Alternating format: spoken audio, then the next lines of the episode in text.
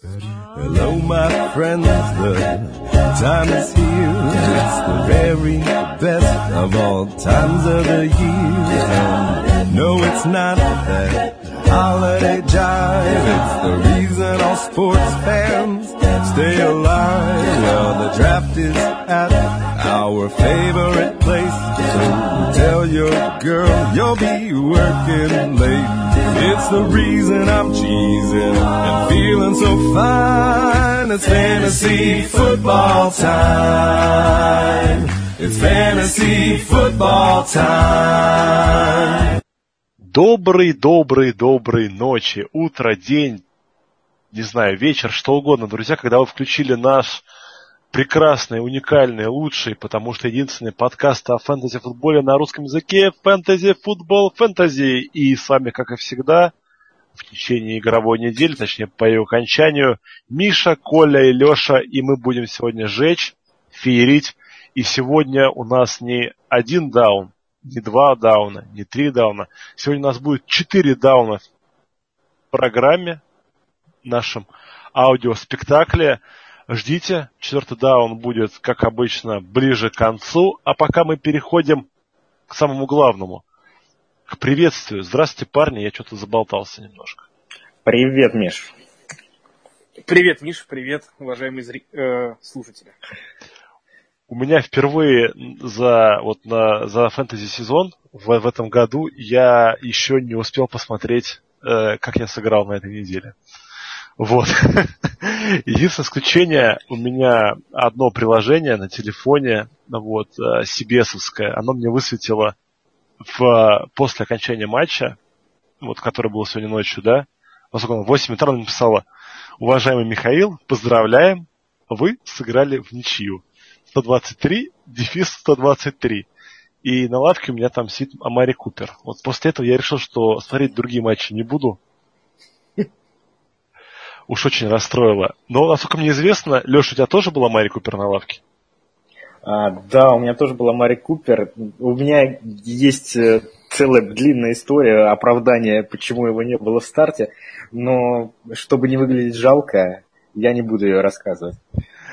А. Парни, мне кажется, здесь объединились все, у кого была Мари Купер на лавке, потому что у меня он тоже был на лавке. Это не помешало, правда, мне выиграть, но оправдание действительно жалкие и нелепо.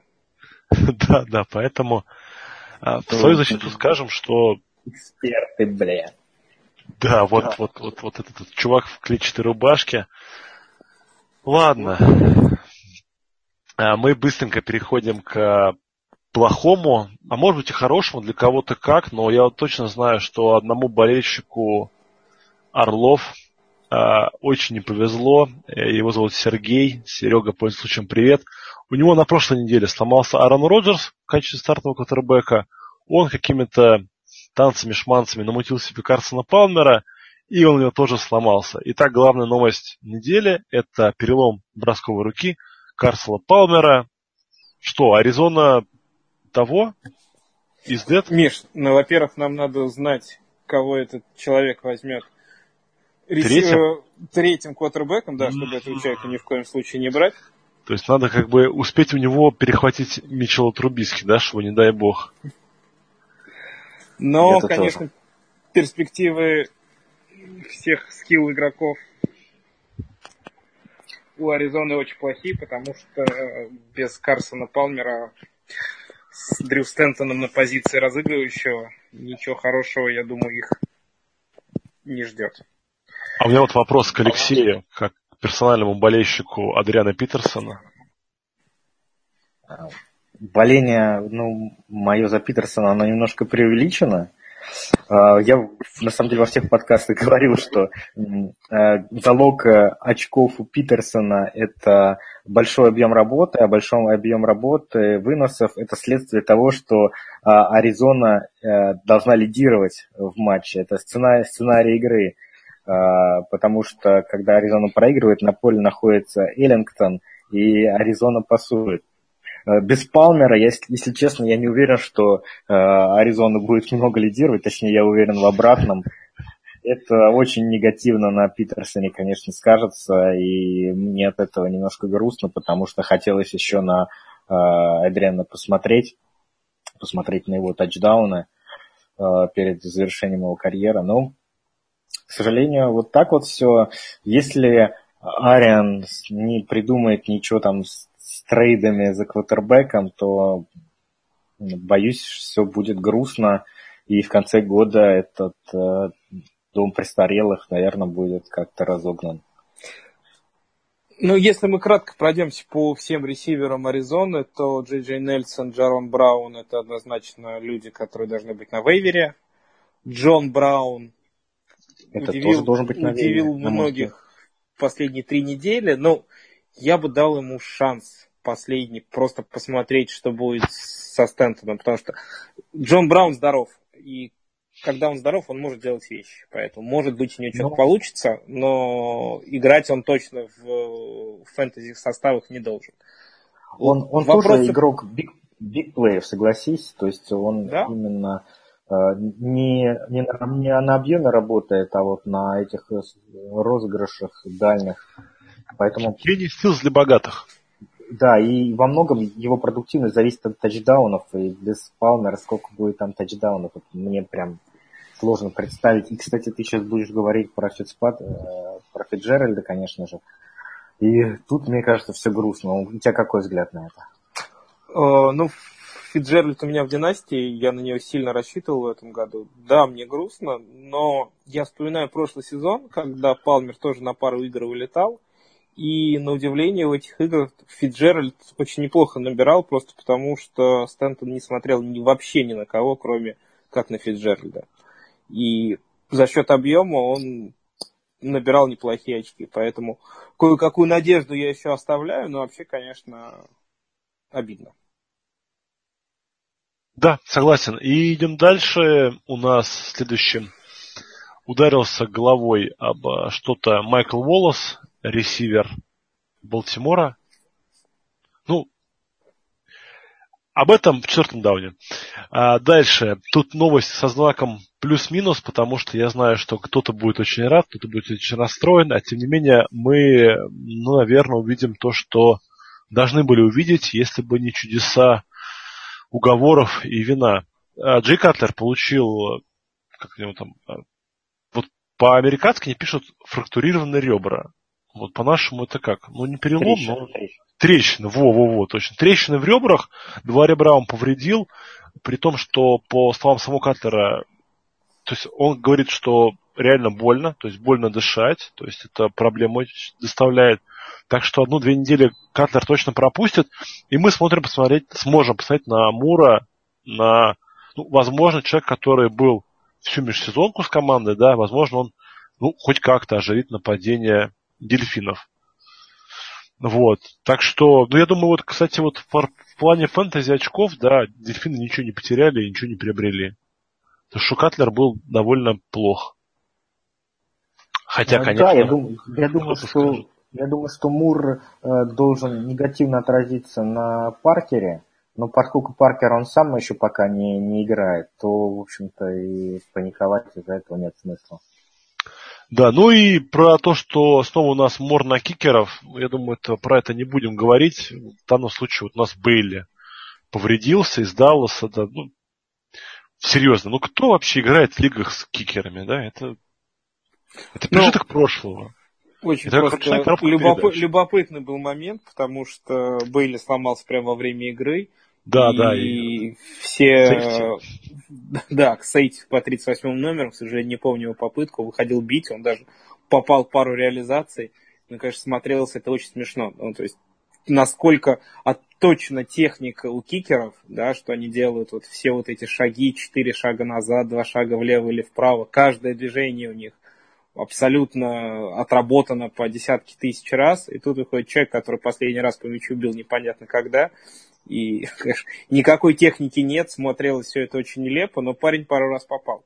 Вот интересно, кстати, ребят, я ни в одной лиге э, с, с IDP не играю, но теоретически, если этот человек в очки, которые он забил в реализации, пошли бы ему фэнтези актив, нет? Да, конечно. Безусловно, должны были, да.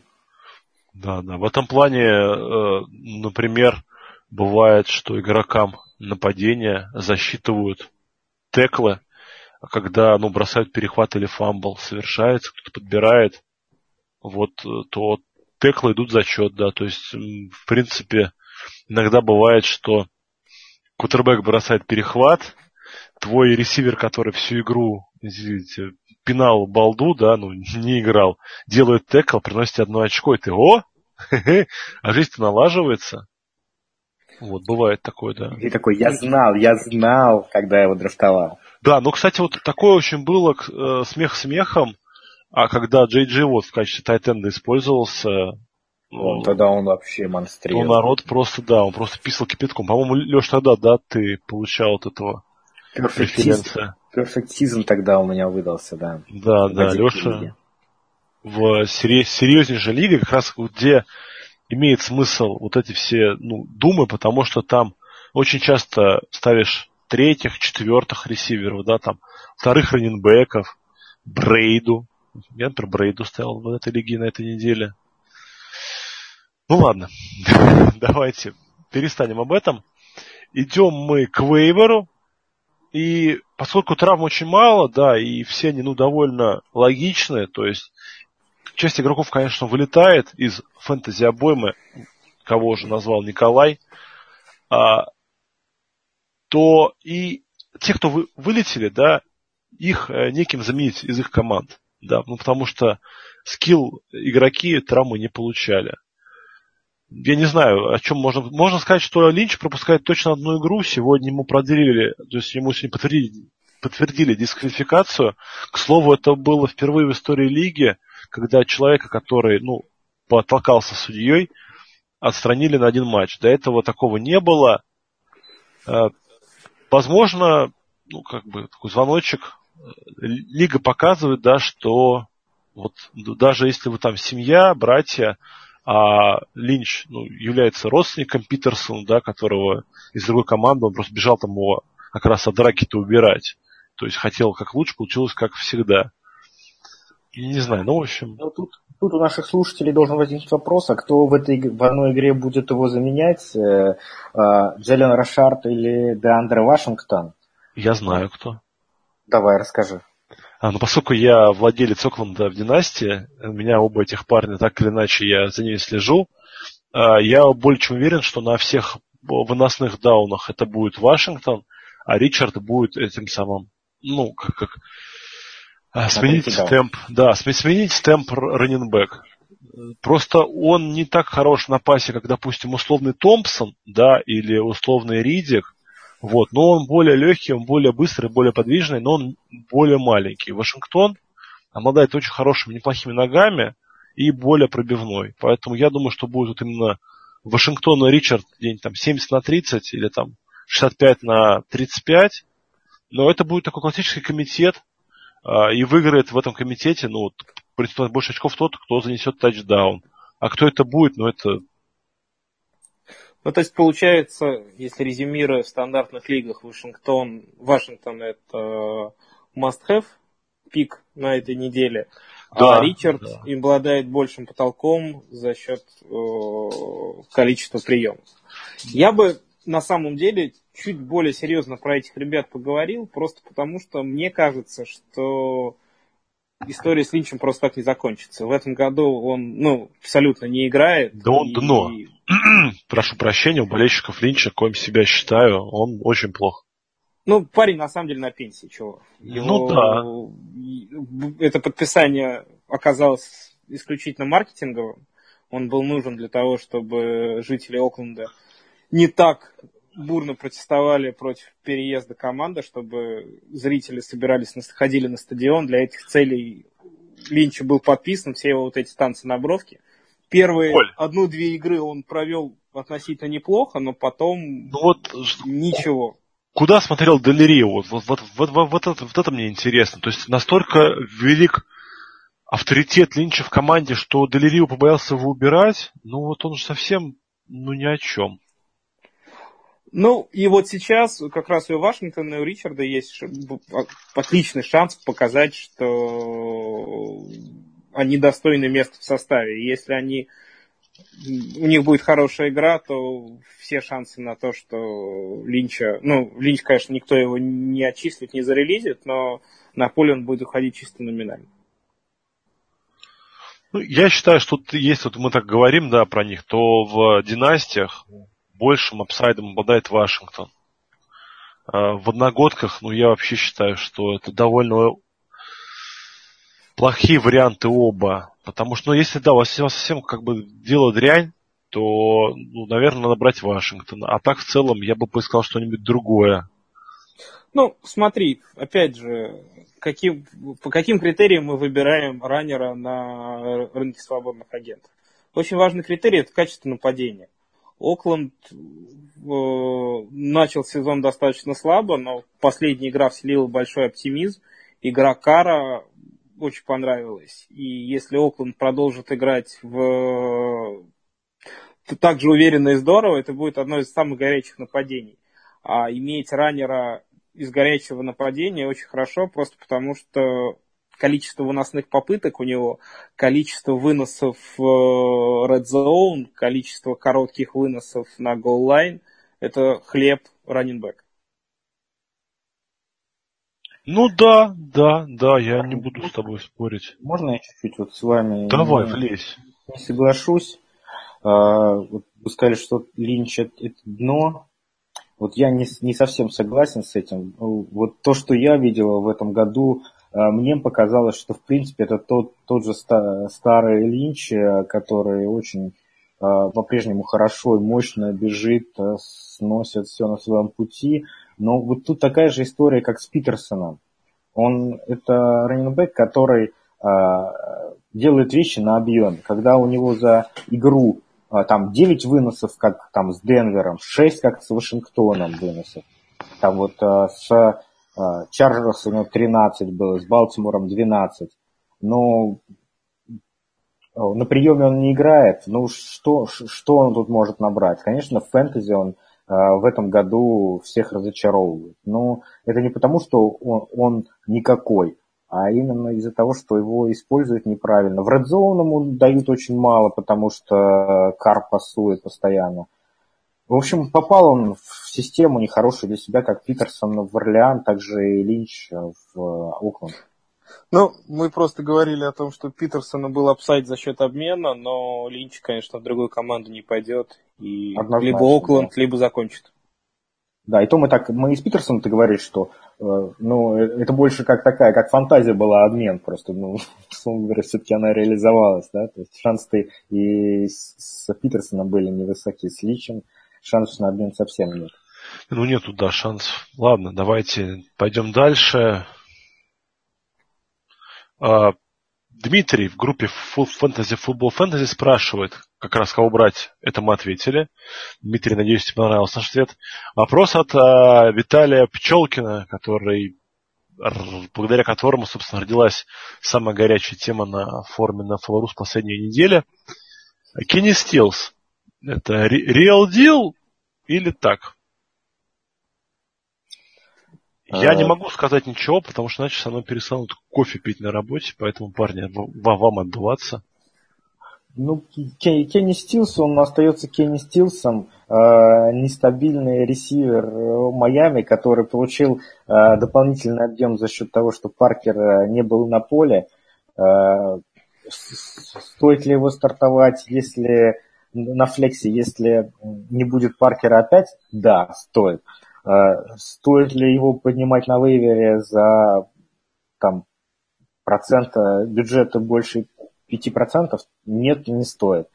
Вот такое какое-то видение. Ну, я бы добавил, что как раз наличием Этемуру может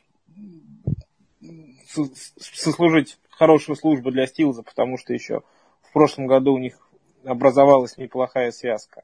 Плюс, как правильно сказал Леша, отсутствие Деванта Паркера э, – это окно возможностей для Стилза. Все мы знаем, что Паркер игрок достаточно травматичный, после травмы он восстанавливается долго. Вот на этой неделе вроде как, ну, было сообщение, что он попробует приступить к тренировкам, а с учетом того, что Майами играет уже в четверг с Балтимором, шансы на то, что Паркер выйдет на поле, ну, не очень велики, надо обязательно следить вот за новостями, которые будут в среду. И если Паркер не сыграет, то Стилс в четверг против, ну, хорошего, хороший секонд, э, хорошей секондари Балтимора, вариант не самый лучший, но с учетом того количества команд, которые находятся на боевике на этой неделе, вполне рабочий. Да, да, это стартовый вариант. Я думаю, что 7-8 таргетов он получит за эту игру. Э, там 5-6 приемов, 60-100 ярдов вполне. Ну, плюс Джарвис Лендри в последних играх э, поймал несколько тачдаунов подряд, что за ним вводится достаточно нечасто. То есть за, в этом году у него уже три тачдауна, в прошлом году за весь сезон было четыре. И поэтому Стилс может еще и на тачдаунах хорошие очки набрать. Да, идем дальше. Тед Гин вторую неделю подряд очень хорошо играет. Наша мысль, ну, моя мысль одна, что он должен дальше у вас играть в вашем, в вашей команде, потому что Вилли Снит опять травмирован, опять что-то он не тренируется, не бегает, мучается, вечно questionable, при этом на игры он не одевается. Я бы на Гинна бы и ставил. То есть я думаю, что если вот так вот, сколько у нас уже, полсезона почти, да, позади, а он вот весь такой снит ломанный переломанный, никак не может себя прийти, то Гинна будет такой отличной, хорошей целью для а, Дрю Бриза, в, в, в тех случаях, когда будут закрывать э, Томаса. Миш, приведу немножко статистики. Игра с Майами. Я боюсь. Два таргета, два приема. Игра с Детройтом. Четыре таргета, четыре приема. Игра с Гринбеем. Семь таргетов, семь приемов. За последние три игры Гин поймал все передачи, которые бросил ему Дрю Брис. А, ну, Дин очень правильную роль для себя занял. Это роль э, Кукса, перешедшего в Патриота. То есть э, Бризу нужен такой скоростной ресивер, который бегает девятки. Вот он его получил, поэтому он очень органично вписывается в нападение Нового Орлеана. И я не вижу никаких причин, чтобы его роль стала меньше. Она такой останется. Ну, у меня был слипер, который я хотел драфтовать в десятом раунде всех, всех драфтов, он не везде до меня доехал. Э, в общем-то, где, где играет, я им доволен, отлично роль выполняет там третьего ресивера или флекса. Да, у меня те же мысли. А идем дальше.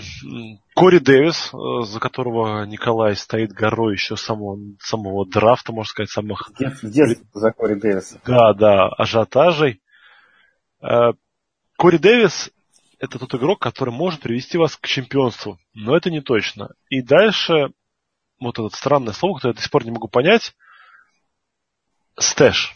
Коля, ну раз это твой парень, тебе и карта в руки. Объясни.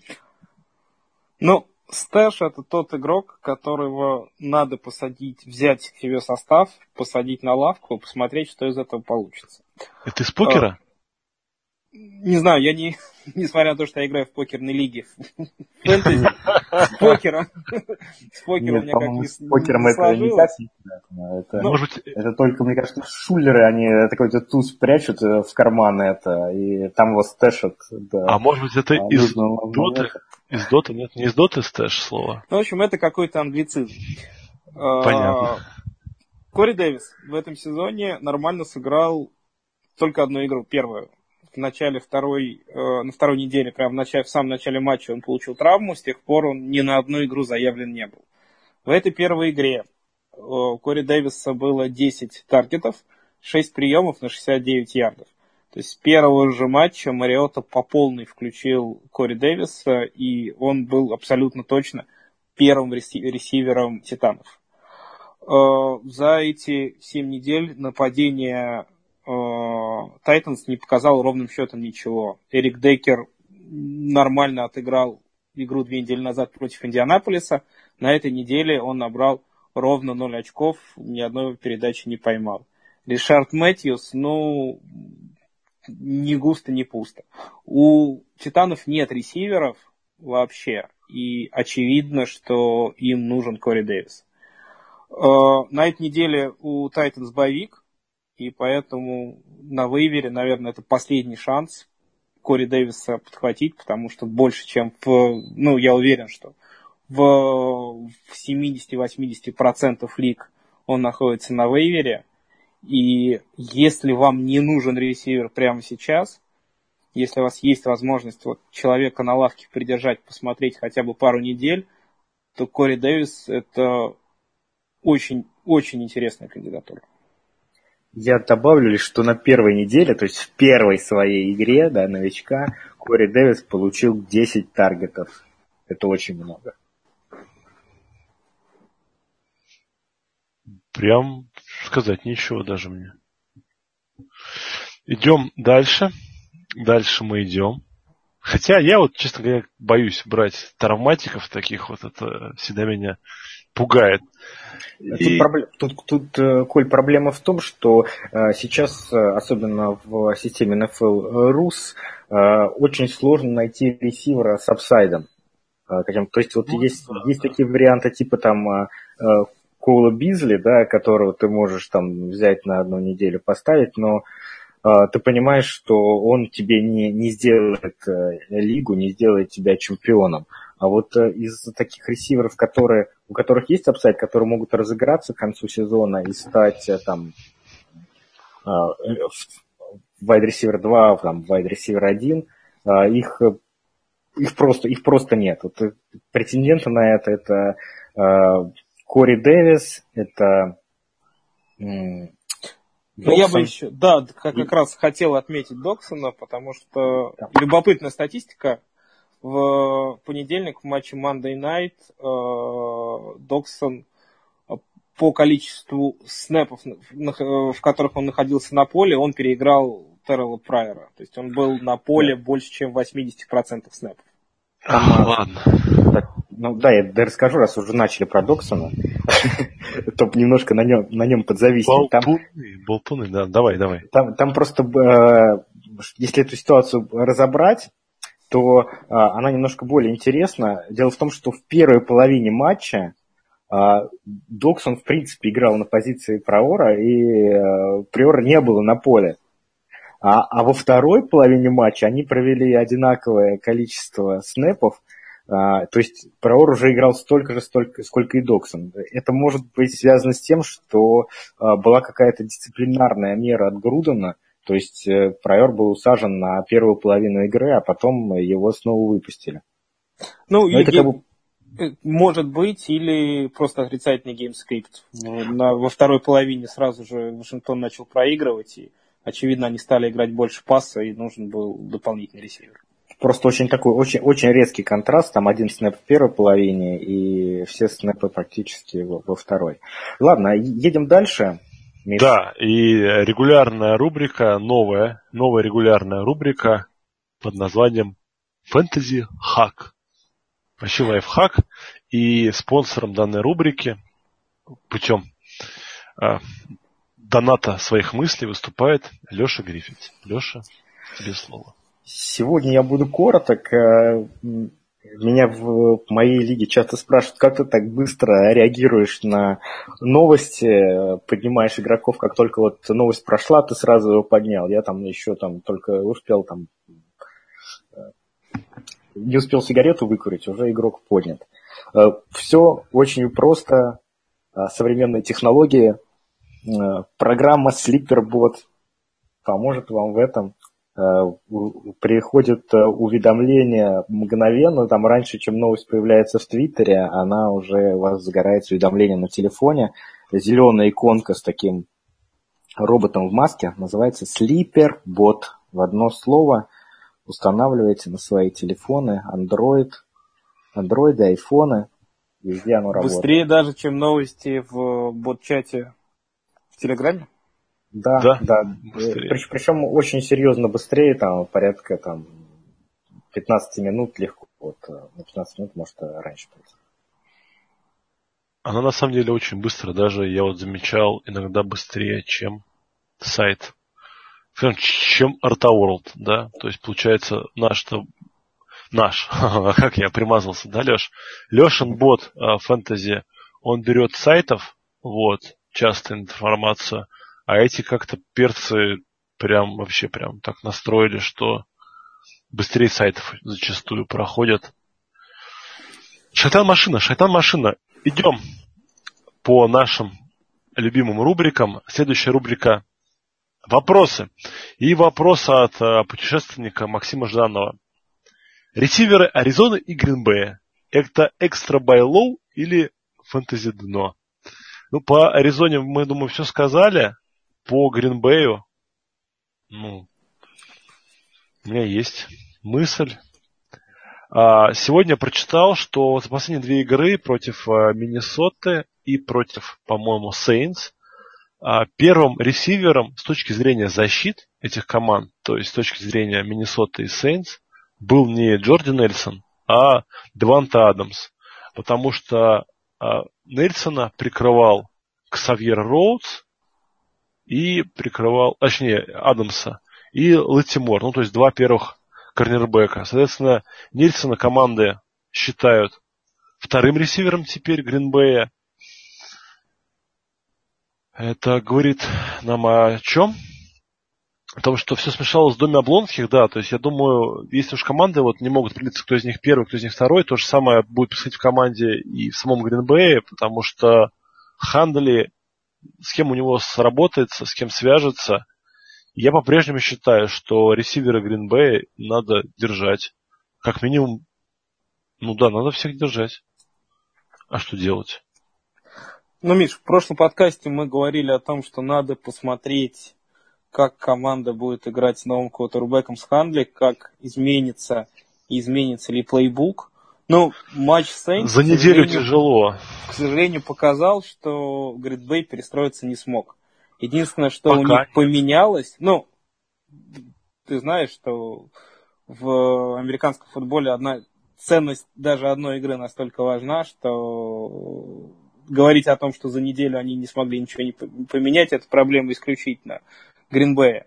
Единственное, что они сделали, они добавили выноса. Да, количество выносных попыток стало сильно больше, и бенефициаром всего этого был Аарон Джонс, который набрал 131 ярд с тачдауном. Вот этот человек, очевидно, становится первым раннинбеком Гринбея, его надо держать. Что касается ресиверов, ну, Хандли пока не нащупал химии ни с кем из них. То есть ни Коп, ни Адамс, ни Нельсон не показали ровным счетом ничего. И сам Хандли не показал себя э, пасующим квотербеком. Да, у него есть upside за счет э, того, что он может набрать ногами тачдаун, но будет ли он грузить своих ресиверов часто, регулярно, я не знаю. Мне ну, показалось, что нет. Да, там, безусловно, Адамс э, в любой игре может поймать тачдаун. А Нельсон с Кобом, ну, на мой взгляд, в этом году неинтересно совсем. Ты же не будешь сбрасывать Адамса ради, не знаю кого. Кори ради Дэвиса? Приоры. Ну, вот, вот ради Кори Дэвиса. Ты сбросишь Адамса? Адамса нет. Нельсона... Коба точно, да. Нельсона, ну, скорее да, чем нет. Леш, а ты? Конечно, сбрасывать э, таких игроков смысла нет. Э, э, у них есть имя, имя это очень много в фэнтези, а имя оно хорошо продается, поэтому... В общем-то, это, это, наверное, лучший совет будет пытаться их продать, на, пока, пока их акции совсем в глазах ваших соперников не упали в цене. Э, попытаться от них избавиться, получить взамен какой-то более а, предсказуемый актив. Я вот сейчас смотрю, а, в последней игре у Packers было 25 пасовых розыгрышей, а, в то время как в других играх у них в среднем было 36. То есть, то есть практически на, на, на треть упало количество пасовых розыгрышей, плюс, наверное, еще на треть упала их э, эффективность, да, Слушай, ну Трубицкий бы посмотрел на эту статистику и просто бы заплакал. 25 пасовых розыгрышей.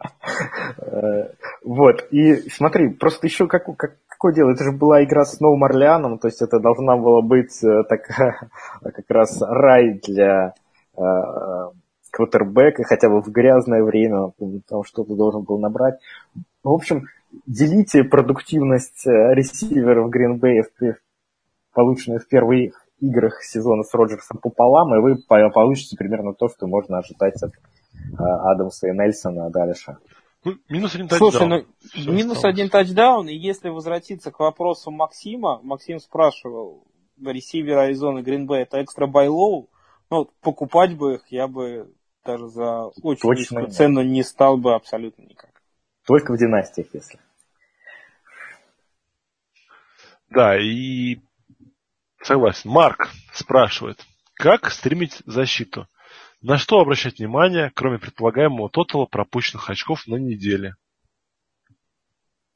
А, ну, мы принципы, в принципе, озвучивали много, много раз, давай повторим их. А, первое, на что мы должны обращать внимание.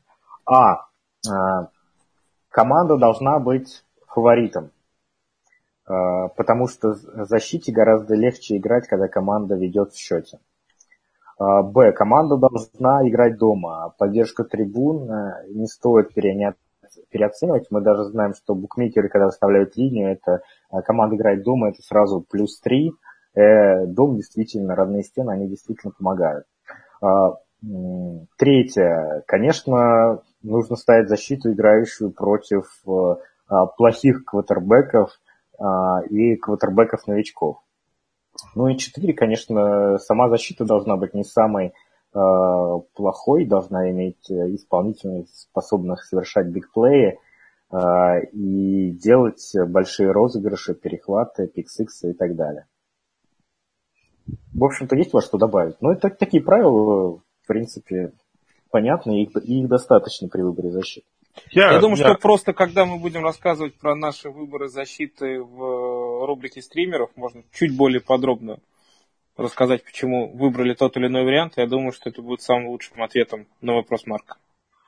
А, можно, можно еще обращать внимание на там, сколько защита совершает секов, насколько э, сильная онлайн у соперника.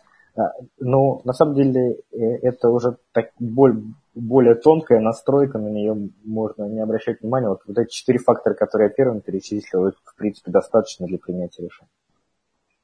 Согласен.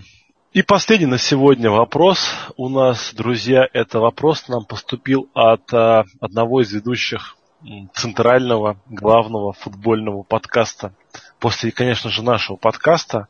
Это вопрос от Андрея Герасименко-Бреева.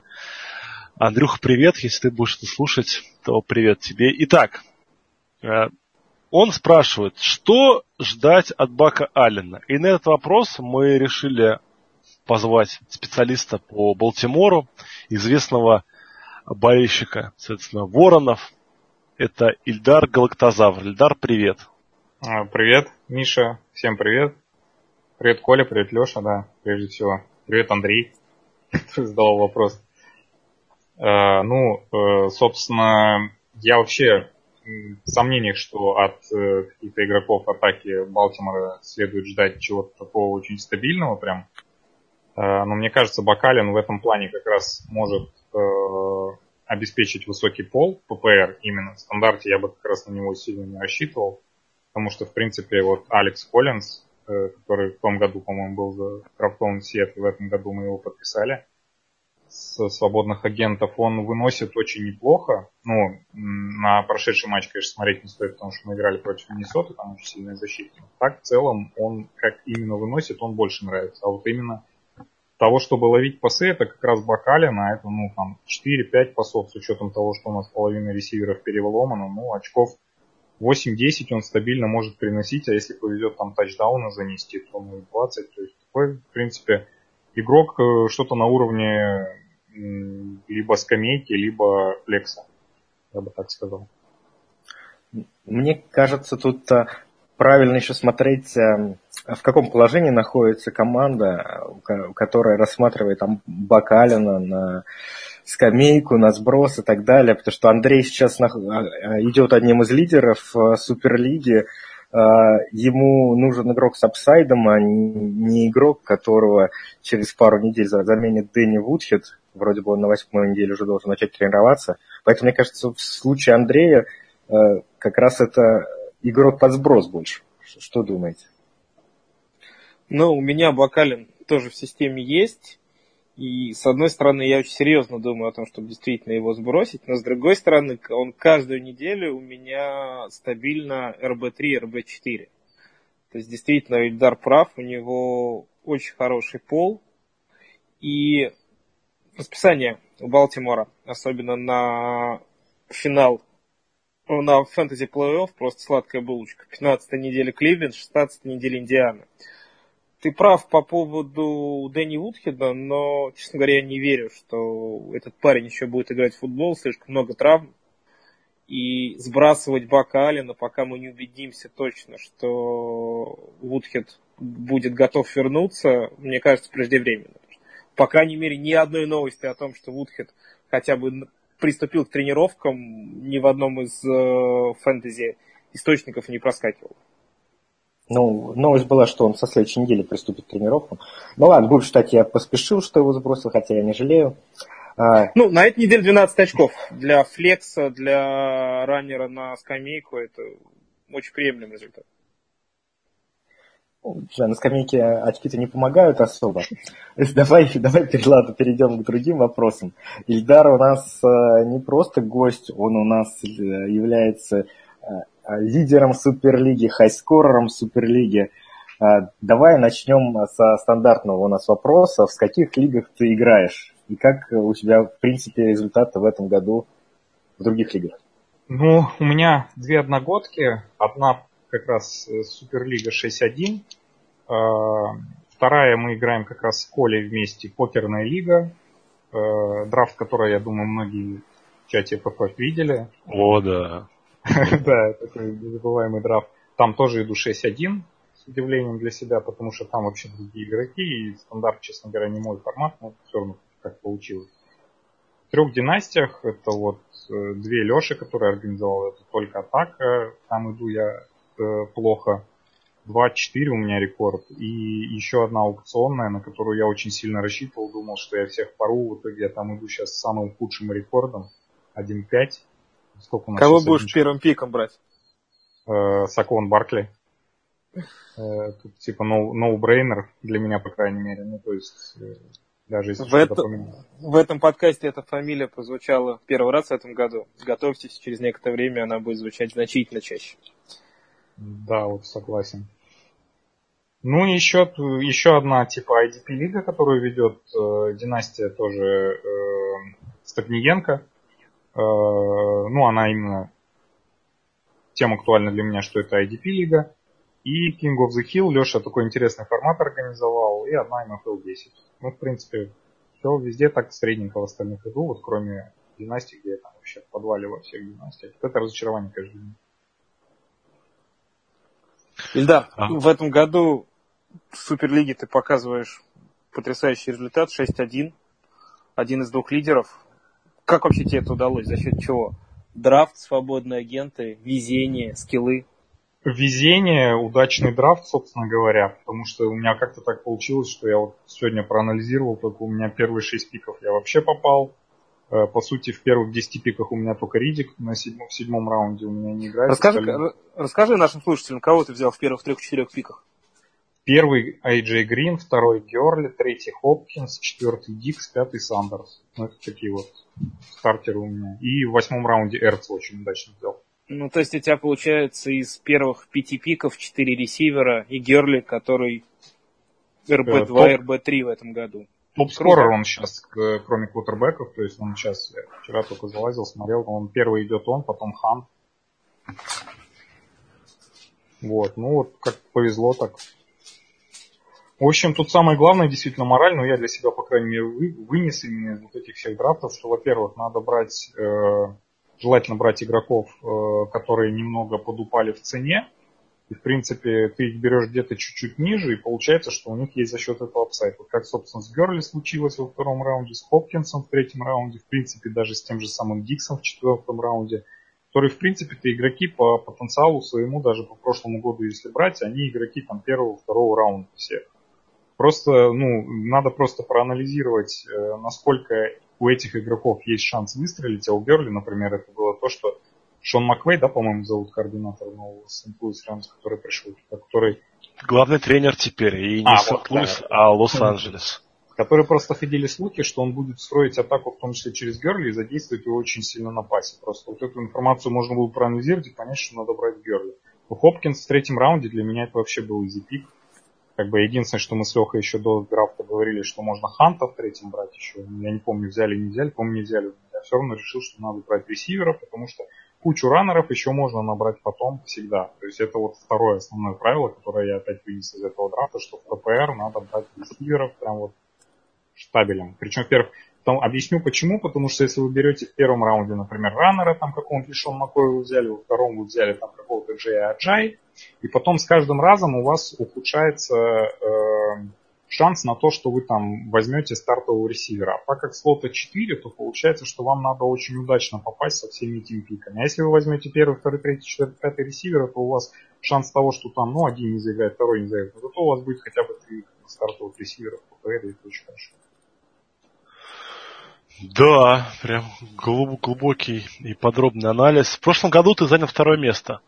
Какие были эмоции тогда, Эльдар?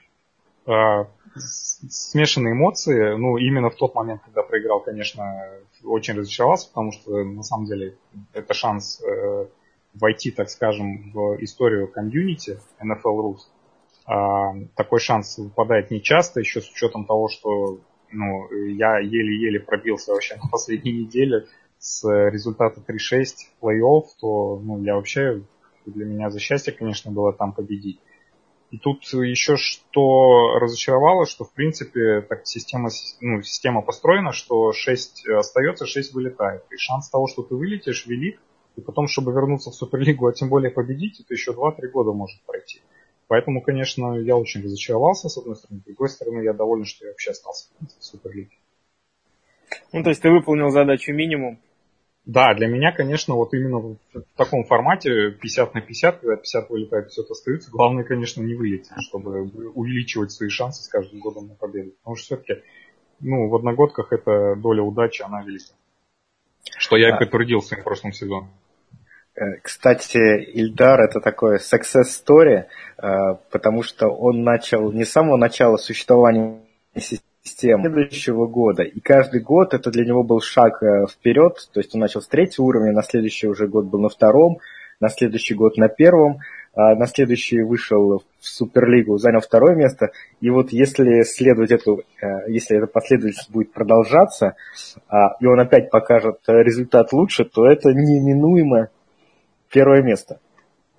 Ну, буду надеяться. Да, ты как намерен, да, сохранить я намерен, тем более, что в принципе, ну, у меня сейчас э, игроки некоторые, конечно, так э, с равными, там еще что-то, но я надеюсь, что они к финалу-то поправятся. Ну, там, правда, Чепа накапывает очень сильно. Последние, там, 3-4 последних тура он там всех выносит просто. Ну, надеюсь, что сохранит еще хотя бы шансы на выигрыш.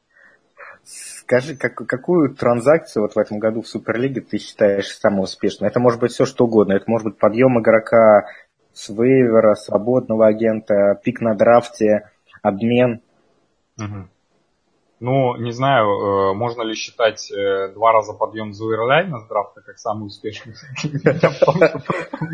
На самом деле так получилось, что у меня, в принципе, стартовый состав как бы нормальный. А, нет, я вру, я вот я могу сказать, кого я самый удачно поднял. Это Алекса Смита с э, Free Agents, то есть я за него ничего не платил. Он где-то на третьей, по-моему, неделе валялся никому не нужный, третьей или четвертой неделе. Я скинул Ротисбергера несчастного, которого брал в 12 раунде, понял на второй еще неделе, что уже с ним нечего ловить. Взял Алекса Смита и с удовольствием ставлю этого кандидата на MVP. Старт, как бы, и он причем стабильно приносит очень крутые очки. Ну и это именно что касается транзакций. А, если вообще посмотреть на твой ростер, какой игрок тебя больше всего приятно удивил в этом году и какой игрок, наоборот, разочаровался знаком минус? Ну, не обязательно в твоем даже ростере, в принципе, вот в фэнтези в этом году. Э, я думаю, что всех очень удивил приятно Эрц, потому что это нереальная value, которое вы могли взять в восьмом, девятом, десятом раунде. Э, я специально заходил, смотрел э, сегодня только оценки. Он, по-моему, среди ресиверов даже идет на втором месте после Антонио Брауна по набранным очкам в ППА. То есть ожидать такого тайтенда, если ты не там Гранковский брал во втором раунде, то это очень сложно. Второй, в принципе, тот Герли, ну это так. Я не, я, я не думаю, что беря кого-то в том раунде, и как бы если он набирает большие очки, стоит очень сильно как бы этому радоваться. Алтер, да, это очень круто. А кто же разочаровал? А, разочаровал в целом, вот во всех династиях, не только в Суперлиге, это Кенни Брит. А, потому что, ну, очень у многих он шел как слипер, потому что в том году он э, набирал с э, Доном Кутербеком очень много очков, а тут он просто, как многие тоже популярное мнение в Твиттере, что, как и Двейн Боуи, решил завершить просто карьеру. Вот. А так, наверное, более как бы для всех известный это Террел Прайер, который был у многих э, как такой слипер на третий раунд тоже, считал, что сейчас вот он всех порвет, тысяча там ярдов, все это супер, альфа там ресивер, там даже выходили фильмы с Бреттом Холманом, которые доказывали, что надо брать, потому что начал быть там альфа ресивером. Вот. А, а какое твое, кстати, мнение по Прайеру? А, Все-таки есть такая позиция, что ресиверы, когда переходят в другую команду, им требуется какое-то время, чтобы притереться а, к квотербеку. Все-таки mm-hmm. Прайер еще что-то покажет или уже это все конец? Нет, я думаю, что он, несомненно, еще что-то покажет, и ну, просто его должны правильно задействовать в команде, даже если не в этом году, то на следующий год это точно, вот если он сейчас не выстрелит, то на следующий год это потенциально слипер, прям которого можно будет на пятом или в каком-нибудь раунде отрывать и выигрывать, возможно, с ним. Ну, единственная проблема, у него контракт с Вашингтоном одного, э, однолетний, и где он окажется в следующем году с такой игрой, сказать сложно. Ну, в принципе, да. Надеюсь, что Балтимор в каком-нибудь. Чикаго. Нет, вряд ли, конечно, Чикаго. Да, вот э, если брать из тех игроков, которые э, до сих пор в этом году как-то не зажгли, вот кто твой главный слипер на оставшуюся часть сезона? Кто может удивить, на твой взгляд? Из тех, кто не зажгли, прям вот именно, это, наверное, Кори Дэвис, э, который в первом матче в своем за Теннесси уже там сделал много крутых кетчей, но я не помню много, но один был точно очень крутой кетч. И, в принципе, это ресивер, которого взяли четвертым или пятым пиком, сейчас точно не помню уже, который не бесталанный, то есть это самый талантливый, на мой взгляд, ресивер, выходивший с этого драфта, который, правда, не изобиловал талантливым ресивером, но все же. А, и, в принципе, в Теннессе, ну, Декер не ловит, Ришард Мэтьюс это один ресивер, который с края бегает. Я думаю, что он, в принципе, сейчас выйдет. Там он, по-моему, уже тренируется или собирается тренироваться на этой или на следующей неделе. Поэтому вот этот человек, которого можно брать. Но второй, наверное, это Джош Доксон, которого как раз Прайера забенчили, поставили Доксона, и вот как вариант. Вот, и Дион Льюис, я не знаю, можно его как слипером сейчас считать? Мне кажется, любого раненбека патриотов можно считать. Ну, Э, просто... В, в любой момент времени причем. Да, ну, вот, ну еще Стерлинг, Стерлинг Шепард, как бы. Вот у меня, в принципе, такие кандидаты на людей, хотя по Шепарду гораздо меньше шансов, потому что там просто нет никого, там, в принципе, в атаке можно будет просто крыть Шепарда и все. Хотя, в принципе, опять-таки, может быть стабильнее. Но Эван Инграм еще неплохо. Да, ну они как раз оба слоты, по сути, ну, хотя Инграм может, насколько я понял, не в слоте играть, в принципе, как и Шепард, возможно. Вот, ну, такие вот кандидаты у меня. Абдула еще. Ну, это, это, твой парень, да.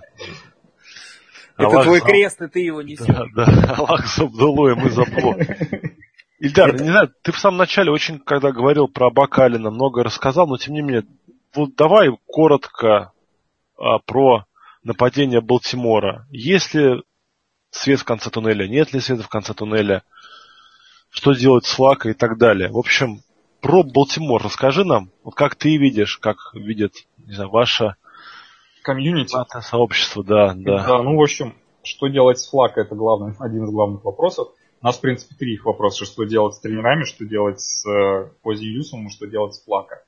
Ну, с Флака, в принципе, сложнее всего что-то делать, потому что если брать структуру мертвых денег, то мы его безопасно для себя можем релизить только в 2020 году.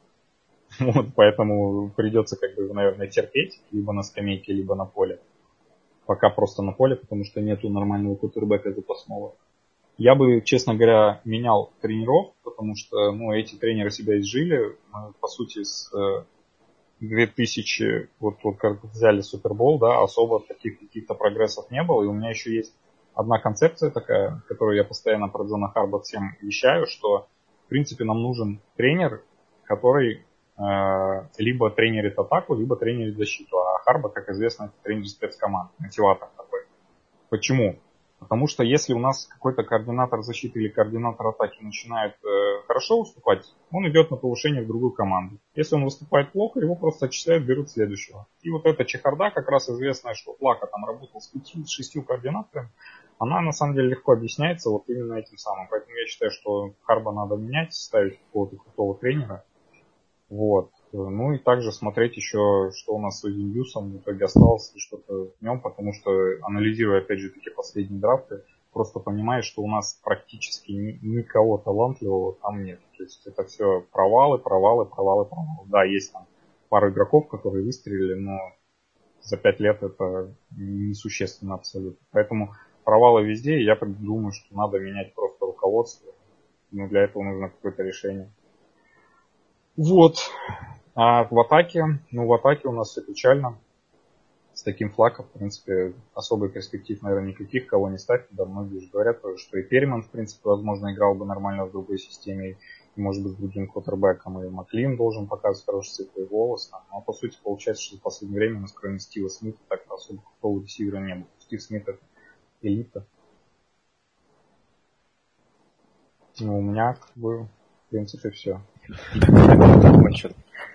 Да, доклад окончен, да, да. А, Ильдар, ну большое тебе спасибо, что ответил на наши вопросы. Я надеюсь, наши слушатели все э, записали, потому что Ильдар одна из самых светлых э, голов э, в русском фэнтези-комьюнити. А, когда уволят Харба, мы тебя обязательно пригласим, чтобы обсудить перспективы Такера. Я думал, выпить пригласить. Это, вы... это ты нас пригласишь уже. Гуляем всем оркестром, да. Вот. А, ну, в общем, насчет Такера пошутил я, конечно, но обязательно услышимся еще. Спасибо тебе большое. Да, вам спасибо большое, что пригласили, очень приятно. Все, пока, пока, Эльдар. Все, пока. И... Всем. И мы переходим к нашей любимой или нелюбимой рубрике. Это конкурс стримеров. Итак, э, неделя шестая была жаркая и горячая. Коля выбирал Тайрода Тейлора, и Тейлор принес ему 19 очков. Миша выбрал Карсона Палмера, перелом, тыры-пыр, я не виноват, поэтому за зачет два очка все-таки идут, но больно. И Леша выбрал Хандли, вполне себе прилично 11 очков для стриминга, очень неплохо. По тайтендам у Коли был Китл 2 очка, у Михаила был читерский Сейфериан Дженкинс, который нашим решением студ совета, редсовета исключается из, из этого конкурса. Больше мы его в стримингах брать не имеем права.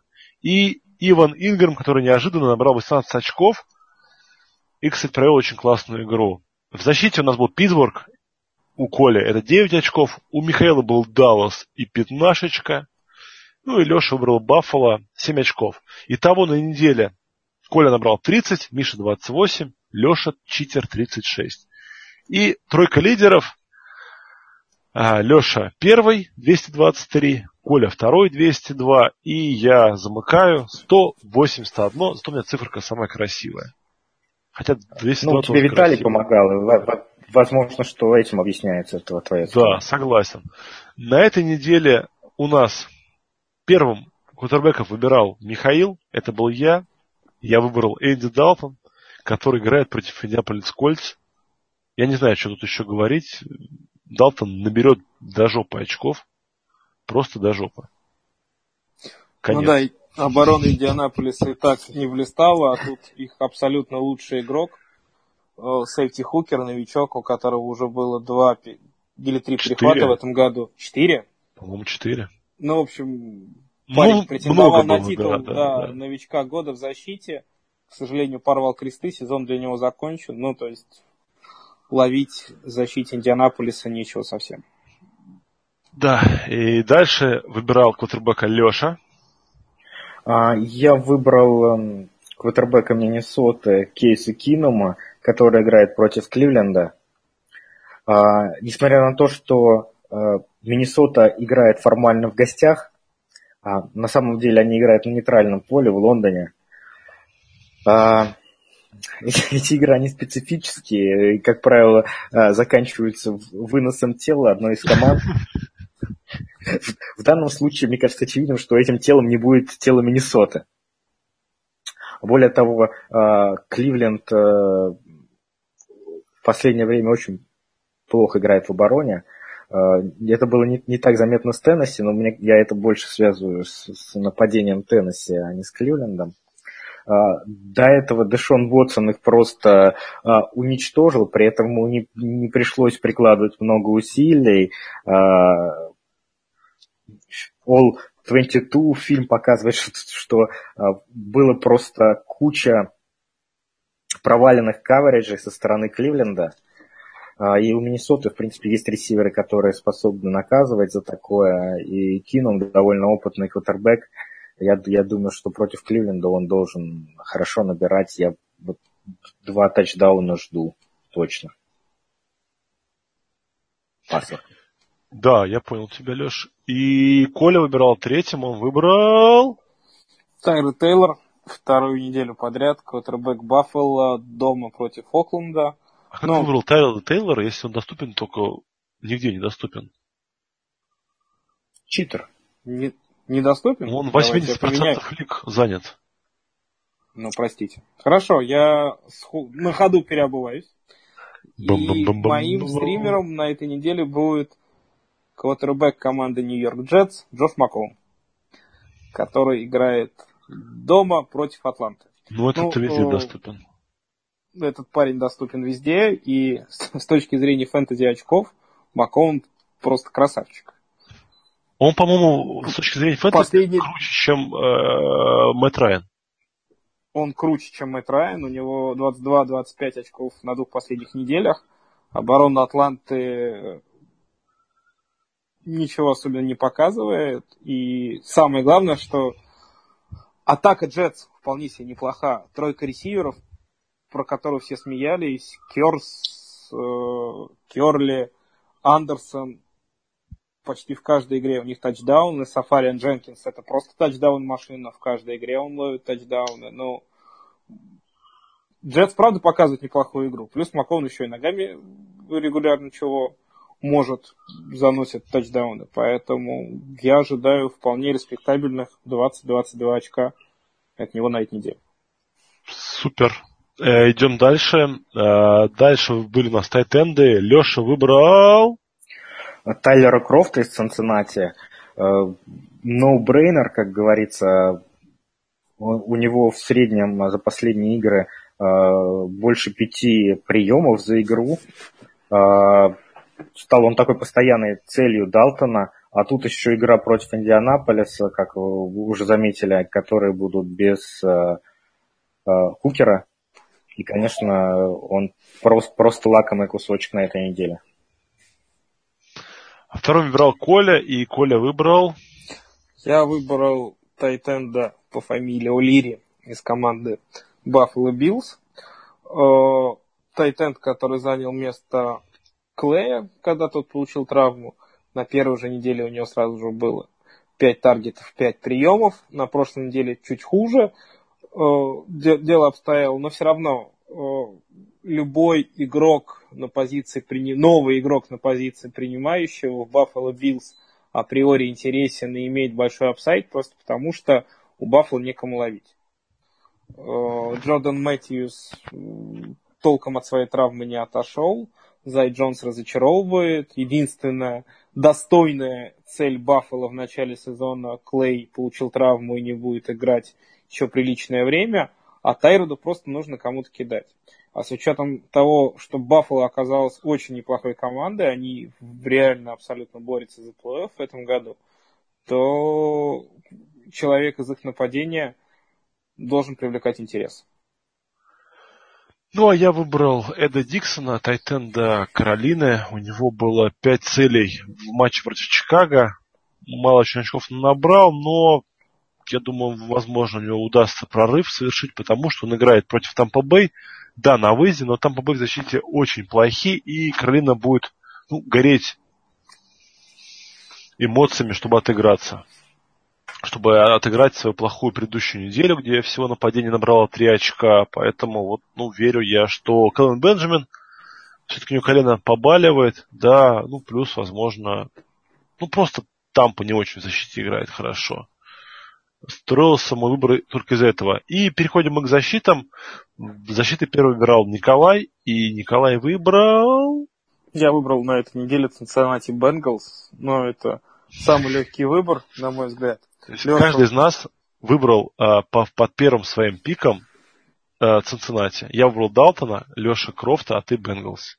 Ну, это понятно, потому что Бенгалс играют на этой неделе против Индианаполис Кольц. Леша перечислил все четыре самых главных фактора, по которым стоит выбирать стриминговую защиту э, каждую неделю, и оборона Цинциннати идеально этим четырем критериям соответствует. Они играют дома, они играют, у них хорошее нападение, у Индианаполиса нападение в этом году слабое, у них квотербек, ну, уже не новичок, но тем не менее особо ничего не показывающий у Индианаполиса очень слабая линия.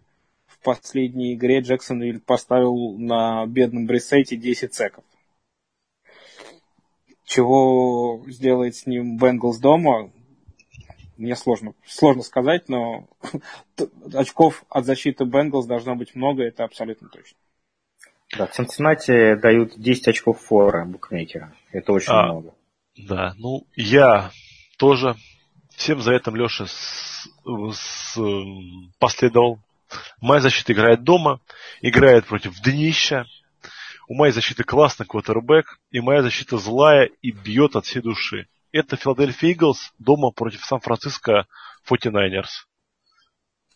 Да, и в Сан-Франциско новичок, который провел только одну игру полную, и, в принципе, не впечатлил против э, довольно слабой защиты Cowboys на прошлой неделе.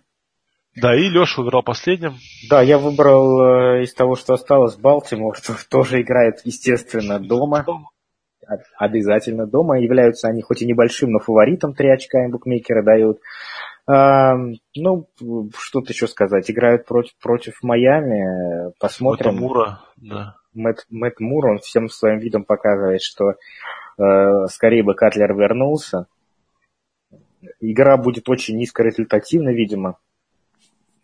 Надеюсь, что э, Балтимор что-то, что-то с защитой Балтимора сможет сделать. Единственное, хочу напомнить, что эта игра состоится в четверг ночью, поэтому не за, если вы хотите заиграть защиту Балтимора, не забудьте поставить ее в состав заранее. Да, это, кстати, очень да, хороший совет. Можно так. Главное, друзья, вот а, золотое правило не, не, не, не проспите выставление состава в четверг. Это очень и очень чревато. Это вот мой такой это, фэнтези это вам совет от, от, от тех, кто не поставил Амари Купера в состав на прошлой неделе. Да, два из трех. Но я, я-то умышленно не поставил, а вы-то да. Вы-то проспали. Потому что и Коля, и Леша на той неделе просто были без сил после записи подкаста. А в четверг они свалились спать рано-рано-рано. И, ну что поделать, бывает, бывает. Поэтому всем мы желаем крепкого сна, высыпаться, друзья, готовьтесь и ставьте состав лучше в четверг днем, чтобы в случае, если вы к пятнице вечера уже будете совсем слабы, хоть кто-то вас досыграл. До новых встреч, до свидания. Bye-bye. Всем пока.